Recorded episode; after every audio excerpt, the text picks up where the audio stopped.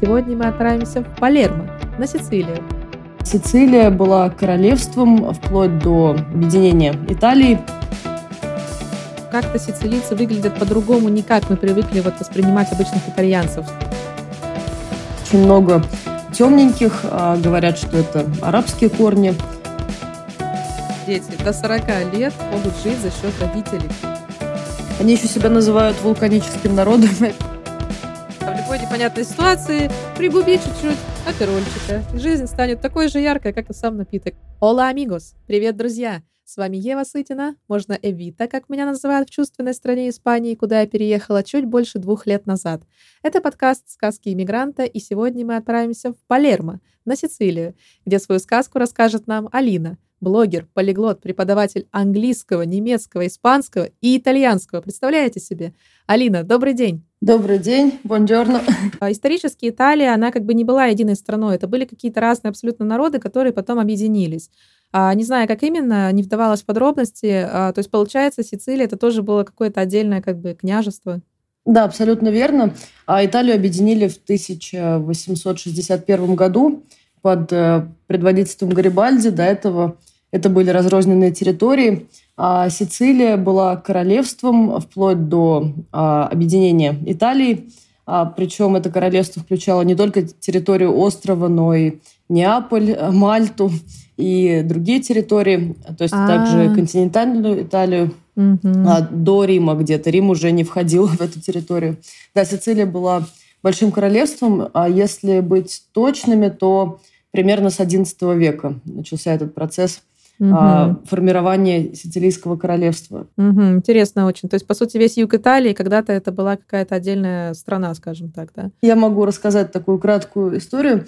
А, в общем, поскольку Сицилия лежит в центре Средиземноморья, ее постоянно кто-то хотел завоевать. Угу. И а, это все началось еще в античности. В IX веке Сицилию завоевали арабы а, и правили 200 лет на Сицилии, поэтому а, говорят, что сицилийцы очень многие имеют арабские корни.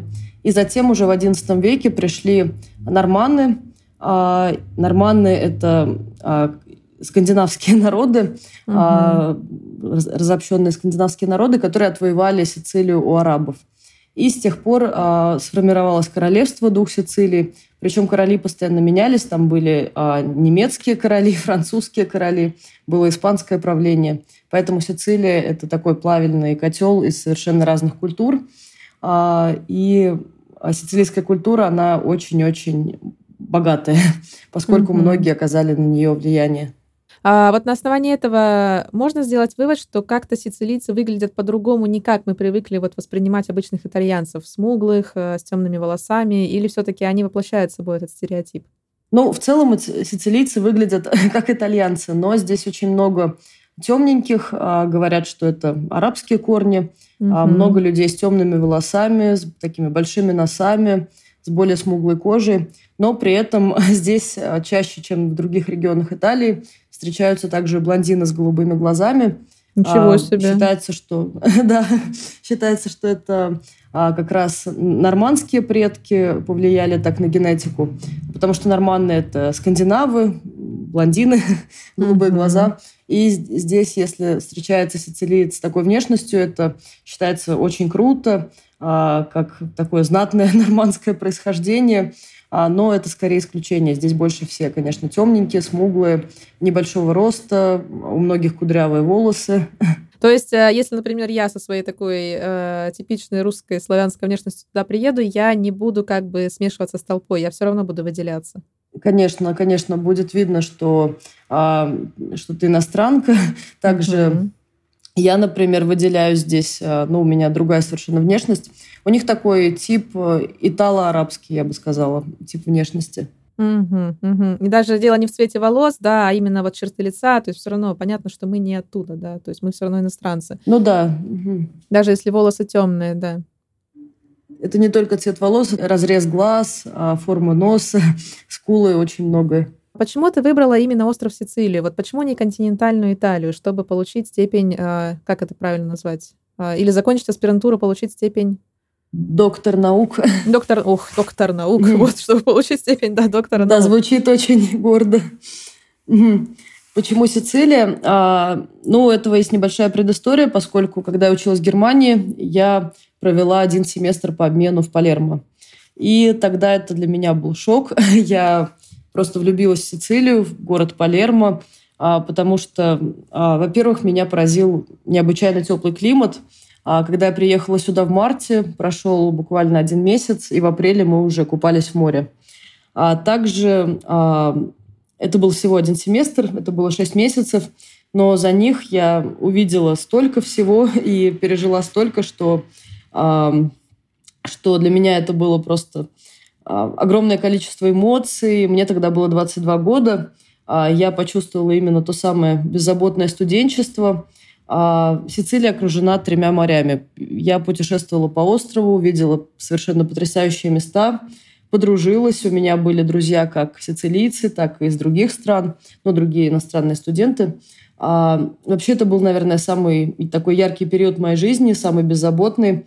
А, например, а, те же путешествия я поднималась на вулкан Этна, а, мы ездили на Иольские острова, которые а, также принадлежат Сицилии. Это небольшой архипелаг островов. И по греческой мифологии считается, что там боги вкушали амброзию. Невероятное место, там тоже есть вулкан, называется Стромболи. В общем, если все это как-то объединить, то это было прекрасное время. Я пять месяцев купалась в море, прыгала с яхты в открытое море, посещала какие-то вечеринки у бассейна и параллельно училась, изучала язык. Мне очень понравился итальянский язык. Сицилийцы, как люди, они а, очень приятные, очень гостеприимные, открытые, с ними легко подружиться, войти в контакт.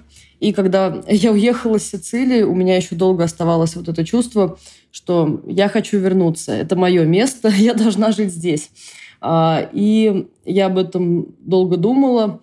А когда я закончила магистратуру в Германии, я опять попробовала поступить в аспирантуру уже в Палермо, и у меня не получилось. Я решила, ладно, попробую следующий, следующий год. У меня опять не получилось. И так я пробовала 4 года. За это время уже успела вернуться в Москву.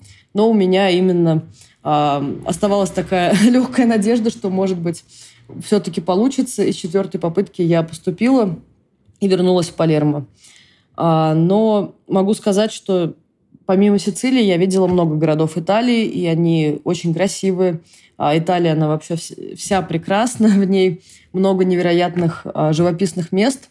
Но на Сицилии есть особая атмосфера, которую сложно даже передать словами. Это мультикультурный остров. Здесь очень много ярких красок, запахов. А, это море, это горы, это невероятная природа, очень вкусная еда. А, это влияние каких-то других культур, той же арабской культуры. Вообще очень многие, а, кто приезжает, например, на Сицилию из арабских стран, говорят, это как у нас, только более по-европейски. То есть сицилийцы, они чем-то похожи на арабов, но более современных, более открытых. Mm-hmm. И а, вообще это очень экзотическое место. Mm-hmm. Mm-hmm. Потрясающе. А, давай все-таки вернемся в Сицилию, потому что сегодня еще обсудим ее особенности. Вот мне интересно, четыре раза ты пыталась поступить, поступила только на четвертый. Как ты не опустила руки? Это же можно с ума сойти. Ну, надежду я начала постепенно терять уже после второй попытки неудачной. А, и третья, четвертая были скорее по инерции. Я подавала а те же самые документы, тот же самый проект своей будущей диссертации, иногда его чуть-чуть переделала, и думала просто, что я ничего не потеряю, если у меня опять не получится, а вдруг получится.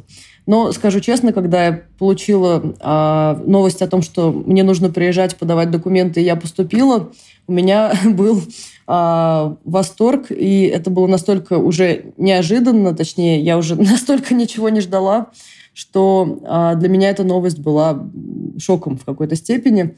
Я тогда работала в школе, а, мне эта работа не очень нравилась, я безумно уставала. Ну, вообще работать учителем в школе достаточно тяжело, особенно в России. И когда мне пришла новость о том, что мне нужно пройти финальное собеседование по скайпу, я до сих пор помню, как я прогуляла свой рабочий день, сказала, что плохо себя чувствую, а, села в кафе, выпила апероль, чтобы не волноваться. И а, перед этим я повторяла свой давно забытый итальянский. А, хотела пройти его именно на итальянском, хотя можно было сделать и на английском, поскольку обучение у меня на немецком языке здесь, в Италии. А, и я помню, что а, у меня уже после этого собеседования было такое чувство, я его пройду, меня возьмут, потому что напротив сидели а, в камере, как бы, как сказать, я видела через камеру двух женщин, преподавателей, профессоров, которые, когда общались со мной, улыбались, и я прям считывала по их лицам, что в этот раз все будет хорошо. Ну и потом я получила подтверждение и радостно уехала на Сицилию. Слушай, удивительная история. Мне особенно понравилась часть, разумеется, про то, как тебя приняли и как э, твои эмоции. Но вот это про апероль, это я вот полностью согласна. Друзья, в любой непонятной ситуации пригуби чуть-чуть аперольчика, и жизнь станет такой же яркой, как и сам напиток. Я просто его тоже обожаю, это сейчас не реклама нисколько. Естественно, поэтому хорошо тебя понимаю, да. Слушай, но это же прям какая-то сказочная история, да? То есть я думаю, что 95% людей на твоем месте, они бы уже вообще отказались от этой мечты, либо попробовали бы какие-то другие города, другие страны. Но вот как бы три раза пробовать, только что на четвертый ты поступила, это, на мой взгляд, это героизм. А, ты очень целеустремленный человек, естественно, да. Поэтому я тебя поздравляю, хотя ты не сейчас поступила, не сегодня, да, но тем не менее, все равно тебя поздравляю постфактум. А, это здорово. Спасибо большое. Да, это действительно так кардинальная перемена в моей жизни. Конечно. А смотри, а такой вопрос. А какие перспективы в профессии есть у филолога в Италии? Ну, после окончания филологического факультета эм, обычно нужно закончить бакалавриат и магистратуру. Эм, как и во всех странах, я думаю, можно пойти преподавать языки, если учился по направлению лингвистика, или литературу в школе, или в университете. А в университете получить место достаточно сложно, потому что а, количество мест ограничено, конкурс на них большой. И, к сожалению, а, именно в Италии, именно на юге особенно, здесь очень большую роль играют связи, поэтому желательно быть в максимально хороших отношениях с преподавателями, у которых ты учился, если ты хочешь продолжать академическую карьеру. Но в основном это, конечно, преподавание – хотя я знаю а, людей, которые закончили филологический факультет и пошли работать в других направлениях, таких, таких как туризм, а, которые получили второе высшее образование или нашли работу не по специальности. Ну, филолог, к сожалению, это такая специальность, после которой не всегда можно найти работу.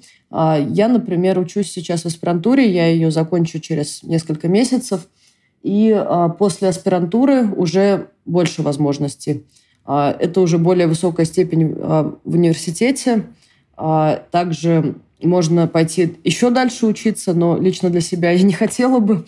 Я уже достаточно училась в своей жизни. Можно пойти еще, это называется постдокторату, то есть постдокторская степень, и получить как бы рабочее место в университете. В общем, тот, кто занимается постдокторату, он и делает свое исследование, пишет какую-то диссертацию уже более как бы высокого уровня, чем докторскую, и ведет некоторое количество часов занятий в университете. Но обычно все-таки перспективы преподавания. Угу. Понятно. А вот лично ты, о чем ты мечтаешь? Как бы ты хотела самореализоваться после завершения а, своей учебы? А, этот вопрос у меня всегда вызывает какой-то такой конфуз, потому что, честно говоря, я не знаю, для меня сейчас цель а, закончить аспирантуру, получить свой, свою докторскую степень, и затем у меня будет год на то, чтобы я могла найти работу в Италии. Поскольку я хочу остаться в Италии, а, для иностранцев обычно дается виза на год на поиск работы. Я сейчас стараюсь параллельно с учебой подрабатывать. Я преподаю языки, итальянский, немецкий, также испанский. А, и стараюсь накопить какую-то сумму, чтобы не брать первую попавшуюся работу, которую найду, а иметь достаточно времени на поиск, а, потому что все-таки после стольких лет учебы хочется найти что-то как хорошо оплачиваемое, так интересное. Возможно, по специальности, возможно, нет – поскольку я знаю языки, у меня все-таки больше возможностей а, работы в каких-то международных компаниях. А еще в моем а, идеальном представлении это должен быть, это должна быть работа за компьютером, потому что я очень люблю путешествовать, и мне хотелось бы не ходить каждый день в офис, а, например, выполнять работу из любой точки мира, из которой я хотела бы, чтобы иметь возможность перемещаться. Ну, посмотрим, насколько мне удастся все эти планы осуществить. Конечно, я думаю, для тебя открыты все двери, и нет никаких сомнений. Но у тебя действительно блестящее образование. Во-первых, столько стран, столько даже просто дипломов, да, потому что, ну, понятно, что диплом — это одно, да, а реальные знания — это другое. То есть у тебя... Ты и так можешь показать, что ты знаешь на бумаге, да, и реально доказать, что ты знаешь ну, своей работой, да, своими достижениями. Поэтому, мне кажется, нет никаких сомнений, тем более это Европа, и все возможности открыты. И главное, естественно, я тоже как человек, который живет в другой стране, главное — это документы, это основание, да, на котором ты находишься в этой стране разрешение на работу, поэтому, ну, и вот как ты сказала, у тебя есть год, год это действительно очень много, поэтому я уверена, что у тебя все получится. Тебе огромной удачи пожелаем. Спасибо большое. Я тоже настроена оптимистично, уверена, что все будет хорошо, что я со своим а, опытом образования, а, со всеми этими дипломами, русским, немецким, итальянским, что проблем не будет. Конечно, я в этом не сомневаюсь. И, друзья, кстати, как всегда, все ссылки на наши соцсети и на Инстаграм Алины будут в описании к этому подкасту. Обязательно не подпишитесь, потому что она преподает онлайн, и где бы вы ни находились, а, вы можете взять уроки английского, немецкого, испанского, итальянского, пообщаться на разные культурные темы, узнать настоящую, про настоящую жизнь в этой стране, да, в той или иной, например, в Германии или в Италии. Мне кажется, что твои занятия очень-очень интересны. Я бы рекомендовала нашим слушателям обязательно взять а, уроки, если это необходимо. Спасибо большое за рекомендацию. Я буду рада. Да, друзья, так что добро пожаловать, как всегда, в описание, а, в Инстаграм и на все остальные наши соцсети. Там есть вся информация. А, хорошо, смотри, такой следующий вопрос. А, вот с профессией филолога мы разобрались, более-менее это понятно. А вообще в Италии или на Сицилии конкретно какие профессии наиболее востребованы? А большая ли конкуренция среди молодежи? И вообще, есть ли как бы у итальянцев желание трудиться? Или опять-таки этот стереотип про их ленность, неторопливость, это все правда? Ну, что касается сфер, в которые больше всего возможности работать, это, конечно же, туризм, ресторанный, отельный бизнес. А на Сицилии профессии, конечно, все те же самые, как и в других местах, но очень много людей работает в сфере туризма. Что касается стереотипа про лень, то, к сожалению, это правда. А здесь я, кстати, забыла сказать самую важную вещь про образование. А я заметила, что здесь а, люди растягивают учебу на много-много лет. Многие учатся 10 лет и более, поскольку если а, кто-то не сдал экзамен, если студент не сдал экзамен, то его не исключают, у него это просто остается как несданный долг, и а, они платят налоги каждый год, и, и пока они платят налоги, они зачислены в университет, и многие могут год-два не делать просто абсолютно ничего, не посещать занятия, не сдавать экзамены просто потому, что они себя так чувствуют, им хочется там, делать что-то другое. И, к сожалению, я здесь заметила а, большое количество молодежи, которые не делают просто ничего. А, сейчас объясню, что я подразумеваю под «не делают ничего». Они не работают, они а, либо не учатся в университете, либо официально учатся, но не так, как принято учиться, а, то есть не, не очень часто посещают занятия, не очень серьезно относятся к экзаменам, а проводят свой день примерно так, а, что они встают, а, позавтракают, а, встретился с одним другом, встретился с другим другом. Если лето, то это целый день на море. Вот как бы день и прошел. И здесь многим помогают родители до очень-очень такого солидного возраста. Причем это касается не только девушек, так и мужчин. А здесь есть такая еще особенность, что когда, а, когда в семье рождается мальчик, а, сын, то вокруг него все носятся, особенно мама. А, он ничего не делает по дому, он не готовит, не убирается, и как бы родители ему ни в чем не отказывают. То есть это такой я не знаю, откуда взялась здесь эта странная традиция, если ее можно назвать, но именно мужчины здесь, к сожалению, многие не буду обобщать, потому что, конечно, есть э, совершенно разные люди, очень инфантильные, ленивые, избалованные и не очень целеустремленные, если можно так обобщить. Смотри, давай здесь немножко остановимся. Я хочу тут такой вопрос задать. Э, ну вот Италия — это цивилизованное европейское государство, да. Я думаю, что и до Сицилии уже дошел а, тот же феминизм, да, каждый его понимает по-разному и так далее, права женщин. Так вот, как-то, может быть, со стороны государства, со стороны общества, как-то это меняется ситуация, что почему девочка ну, если на то пошло, ее все заставляют делать, да, вот как мы привыкли, что женщина там, она в домашнем рабстве в каком-то, а мужчина его там, он родился, не успел родиться, его уже все любят, целуют, и он вообще ничего не умеет, и ни к чему не приспособлен, не умеет брать ответственность, естественно, ни за себя, ни за семью будущую, ни за работу, никак. Вот что-то с этим делают, это как-то меняется, потому что, ну, это же откровенно ненормально.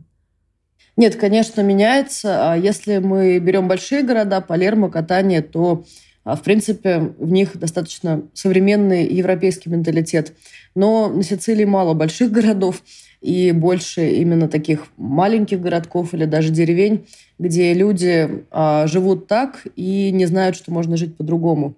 То есть у них а, этот какой-то такой сценарий а, повторяется. И поскольку они не путешествуют даже за пределы своих деревень, очень часто у них такой традиционный уклад. Угу. Что касается а, более современных семей, а, те, которые живут в большом городе, где родители, например, работают, дети получают образование, там, конечно, все не так. А, я в целом описала этот стереотип, и что есть такое до сих пор, особенно в семьях, где родители постарше. Вот если сейчас посмотреть на поколение 35-40-летних, то очень многие не очень приспособлены к жизни, не очень целеустремленные, и до сих пор либо ничем не занимаются, либо периодически находят какие-то подработки и довольствуются этим, а не торопятся заводить семью. Но как бы есть и другие, более а, современная молодежь, она более целеустремленная. Те, кто получает образование, хочет путешествовать, учат тот же английский язык. Но есть, к сожалению, и такие традиционные а, семьи, в которых детей воспитывают именно так. Угу, угу. Я поняла, поразительно. А слушай, а я вот еще слышала, что на Сицилии есть такой закон, который гласит, друзья, внимание, что дети, дети до 40 лет могут жить за счет родителей по закону. То есть даже если родители не хотят этого, они все равно обязаны их содержать, если дети хотят, чтобы их содержали. А если родители откажутся, то там и до полиции дело доходит, и до суда, вот это правда, и как такое вообще может быть? К сожалению, это правда. Я не знаю, почему был принят этот закон. А, я хотела об этом найти какую-то информацию, спрашивала друзей, они не знают, как так и почему, но закон действительно есть. Может быть, это связано с тем, что на Сицилии большой уровень безработицы, а, и поэтому многие, кто ищет работу, не могут ее найти а, или не могут ее найти, потому что у кого-то нет специальных навыков для этой работы, хорошего образования, но дело не в этом. Да, закон такой, к сожалению, есть, он абсурдный, а тем более до 40 лет, я понимаю, еще до 20-25, когда ну, да. ребенок э, ищет себя, учится в университете. Но, кстати, есть закон, по которому дети также уже после 40 лет, а если их родители пожилые и уходят на пенсию, также обязаны им финансово помогать. Но mm-hmm. если сказать мое мнение, то я считаю этот закон абсурдным, еще более как-то способствующим такой общей лени. Э, многие живут с родителями до 40 или даже до 45, пока не заведут семью. А кто-то заводит семью и продолжает жить с родителями, но уже с женой или с мужем. Я, кстати, еще возвращаясь к этому закону, по которому родители обязаны содержать, вспомнила, что как-то давно читала статью про сына, который подал в суд за родителей за то, что они перестали ему давать деньги. Они ему перестали давать деньги, потому что он э, вел разгульный образ жизни, пил, э, играл в азартные игры. Ну и понятно, что они не хотели это поддерживать. И он взял и подал на них в суд. То есть история совершенно дикая. Мама Мия. Вот, но да, я тоже была в шоке от такого. А, а сколько ребенку лет было, не помнишь? 36 или 37, а ребенок уже был ну, взрослым да, мужиком. Ребенок, ребенок, да, был уже, конечно, достаточно большой. Поразительно. Вообще я слышала, да, что в Италии очень много абсурдных законов. Даже сами итальянцы, они просто там смеются и подтверждают, что да, у нас есть там, я слышала, какой-то есть налог на пописать даже что-то там. Ну, короче, какие-то вообще вещи дичайшие не знаю, там это как-то связано там с общественными туалетами было, что-то такое, вот не помню, я не читала как бы при подготовке. Кстати, про это я не слышала, к сожалению. Да, что-то такое я слышала, поискать. да, но вот я не помню, да. А, можно будет почитать. Да, поэтому, друзья, не знаю, конечно, почему так. Такие как бы дыры, что ли, да, вот в законодательстве какие-то абсолютно нелепые. А, хорошо, смотри, я брала интервью у наших иммигрантов, которые живут в Риме, в Болонии, и все они говорят, что в Италии бюрократизм ужасен везде. Вот на Сицилии то же самое, или вам как-то везет чуть больше? К сожалению, да, это вообще больная тема, а, потому что, что касается оформления документов, а, всех бюрократических процедур, это просто круги ада. Потому что а, ну, например, когда я жила в Германии, с этим проблем не было вообще. Я знала, какие документы мне нужны, чтобы подать на определенные, на получение, например, вида на жительство или какого-то другого студенческого или другого документа. А здесь, например, я прихожу в иностранный офис для студентов, когда только-только приехала, а, и а, задаю вопросы, мне на них не могут ответить. Меня отправляли в другую инстанцию – я приходила целый день, ждала в очереди, потому что все было очень медленно. А кто-то ушел попить кофе и час, и час не возвращается на рабочее место. Я задаю вопрос, мне говорят, мы не знаем, как вам помочь, сходите еще в третье место. И я вот так вот ходила туда-сюда по разным местам. А потом мне нужно было тогда оформить а, документы, необходимые для студенческой визы типа D, Поскольку, mm-hmm. когда я начинаю учиться, мне уже нужна, разумеется, не туристическая виза, а я приехала с туристической, чтобы здесь все оформить и подать на студенческую. А, и с этой визой я очень сильно мучилась. А, в итоге все закончилось тем, что я пожаловалась своему координатору, координатору всех аспирантов, что у меня проблемы с документами.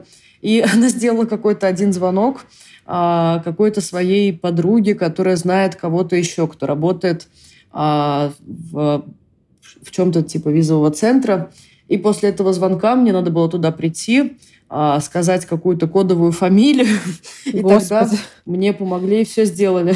Но если бы я не сказала, я бы не знаю, что я, что я делала и как вообще а, поступить, например, студенту, который приехал учиться, учиться в Италию, еще не выучил язык, поскольку здесь также проблемы со знанием английского, даже у тех, кто работает а, в таких инстанциях, как иммиграционный офис, иностранный офис.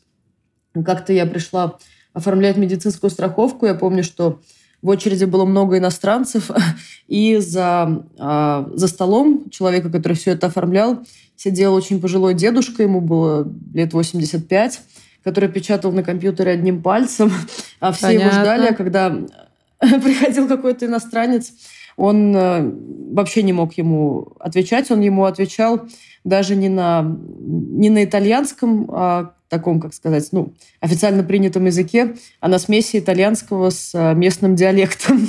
И для меня это тоже было, боже, как это возможно, почему э, а, в таких местах работают люди, которые абсолютно некомпетентны в этом. Второй стереотип об Италии, который мне подтвердили все, с кем я общалась, это существование мафии. И, как известно, родом она с юга страны. Вот ты хоть раз сталкивалась с настоящими мафиози, живя в Палермо? Может быть, видела их? Они и есть там настоящая власть? А я лично не сталкивалась ни разу с мафией, но мафия, к сожалению, продолжает существовать. Это очень больная тема для жителей Сицилии. А, например, мой молодой человек, он из э, маленького городка из провинции Мессины, а, из э, как сказать, мафиозного городка. Угу. До сих пор там а, такое практикуется. Но, конечно, мафия, она уже не такая, как была раньше. А, 90-е, 80-е годы а, нету открытого бандитизма, нет вот этих разборок кланов, перестрелок и так далее. А мафия проникла в более, а, как сказать, в другие сферы жизни – а, такие как политика, а, например, если это какие-то локальные, а, какие-то маленькие городки, то это мэрия, какие-то локальные структуры. И обычно мафия занимается тем, что отмывает деньги, угу. это коррупция. Вот, но, например, мне мой молодой человек рассказывал много историй про 90-е, даже начало 2000-х, а, его отец работал в мэрии, сейчас он на пенсии. И как-то раз а, мафия хотела, какой-то местный мафиози хотел захватить заложники а, мэрию со всеми работниками. Ужас. И когда новость об этом дошла, да, действительно жуткая история. А его мама была адвокатом, и она, я не знаю как, и он сам не знает, она ему не рассказывала никаких подробностей, кому-то позвонила и час провела в комнате, разговаривая по телефону с закрытой дверью, после чего ничего не случилось. То есть не было а, никто не захватил это здание мэрии.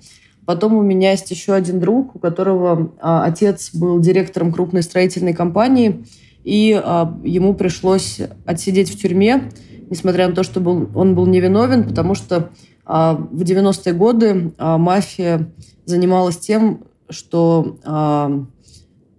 незаконным, незаконной застройкой новых зданий на которых не было дано разрешения государства. И а, поскольку а, отец моего друга работал в строительной компании, а, его вынудили а, застроить жилой комплекс, на который государство не дало разрешения. И а, поскольку он боялся, что если он этого не сделает, то а, могут сделать что угодно, убить его, например, детей или сделать ну, что-то да, его да. жене, он это сделал, и в итоге ему пришлось пять лет отсидеть в тюрьме и он лишился также а, своего имущества, а, имеет до сих пор огромные долги государству, которые он еще до сих пор не выплатил.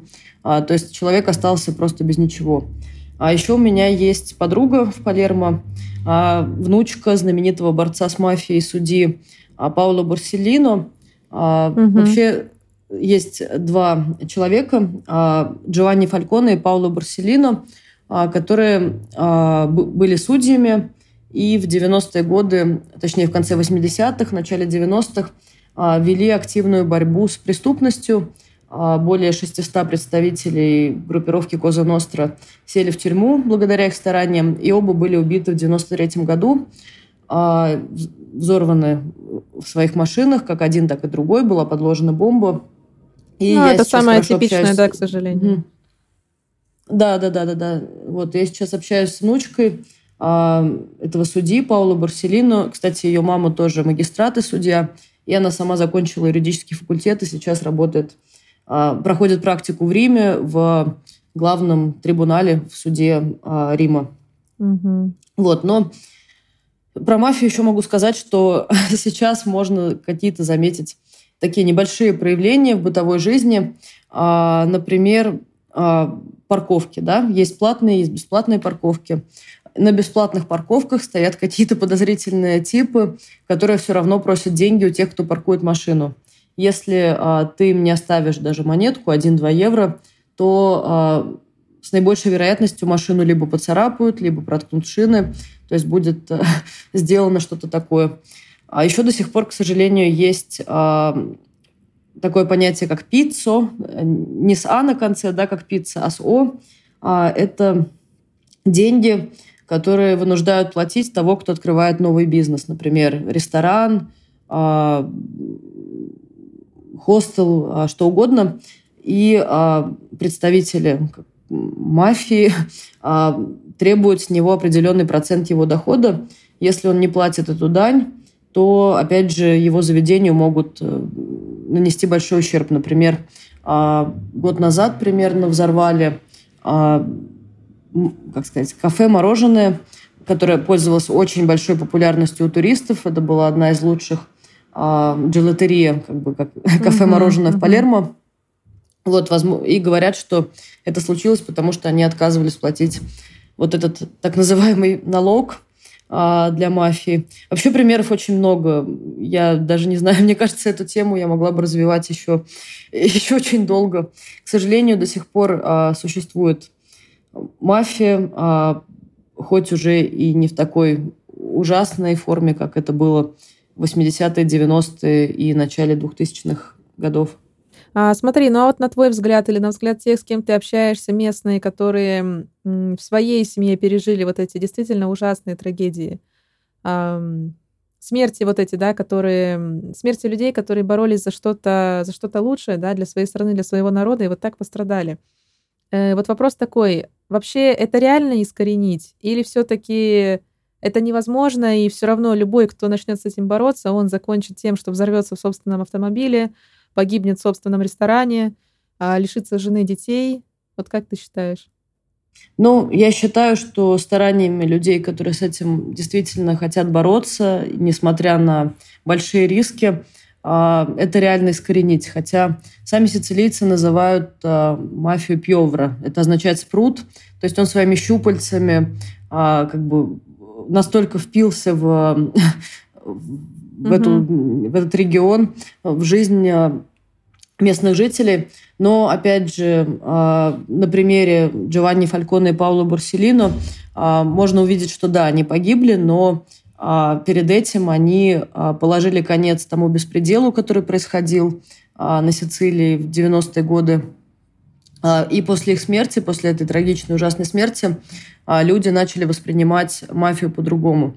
До этого, конечно, ее воспринимали, разумеется, как опасность, но ее боялись, с ней не боролись, потому что, ну, просто потому что люди боялись. После этого очень много молодых людей. А, поняли, что так больше продолжаться не может, особенно те, а, кого это затронуло, у кого погибли родственники.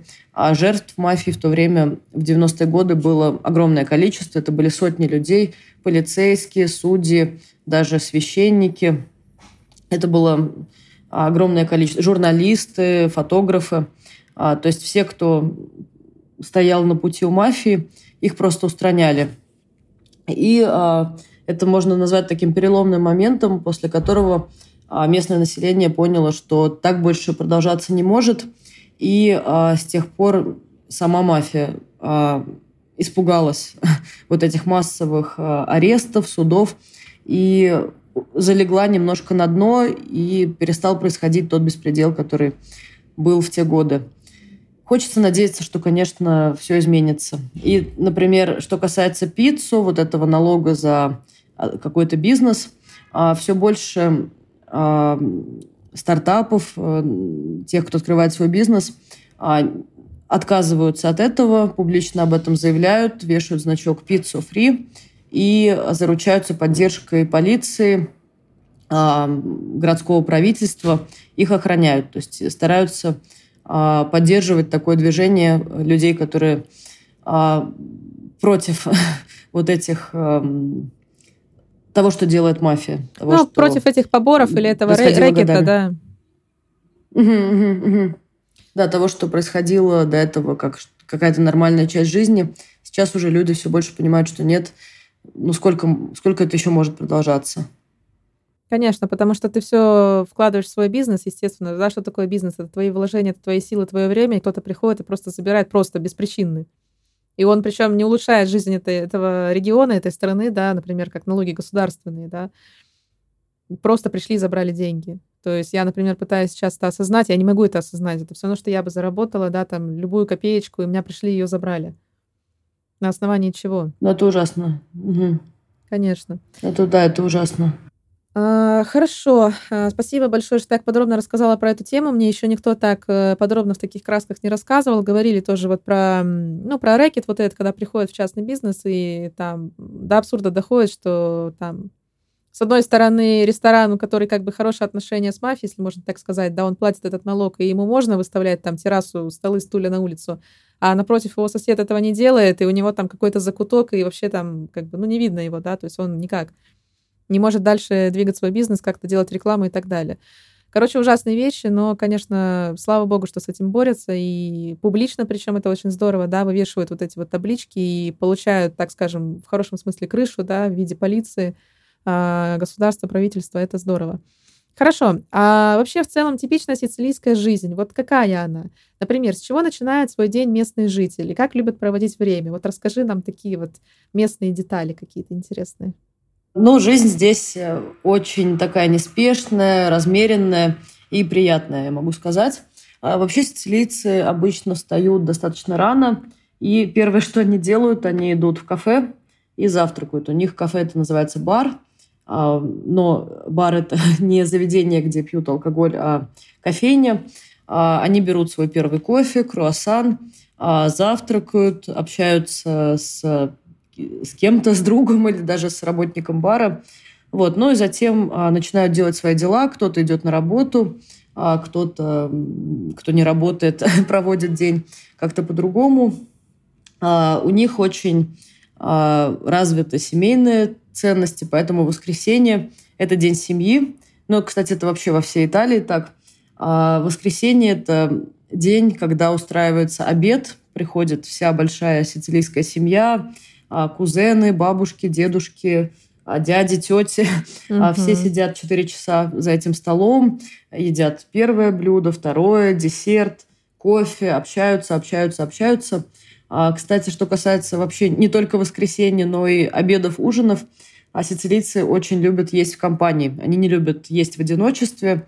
А поэтому даже, например, я живу в не то чтобы общежитие, но в коммунальной квартире, где у каждого своя комната, но у нас как бы пять комнат и пять жителей. Даже мы, я привыкла к тому, что обед у нас все вместе. Кто-то готовит, мы все сидим, общаемся, едим вместе.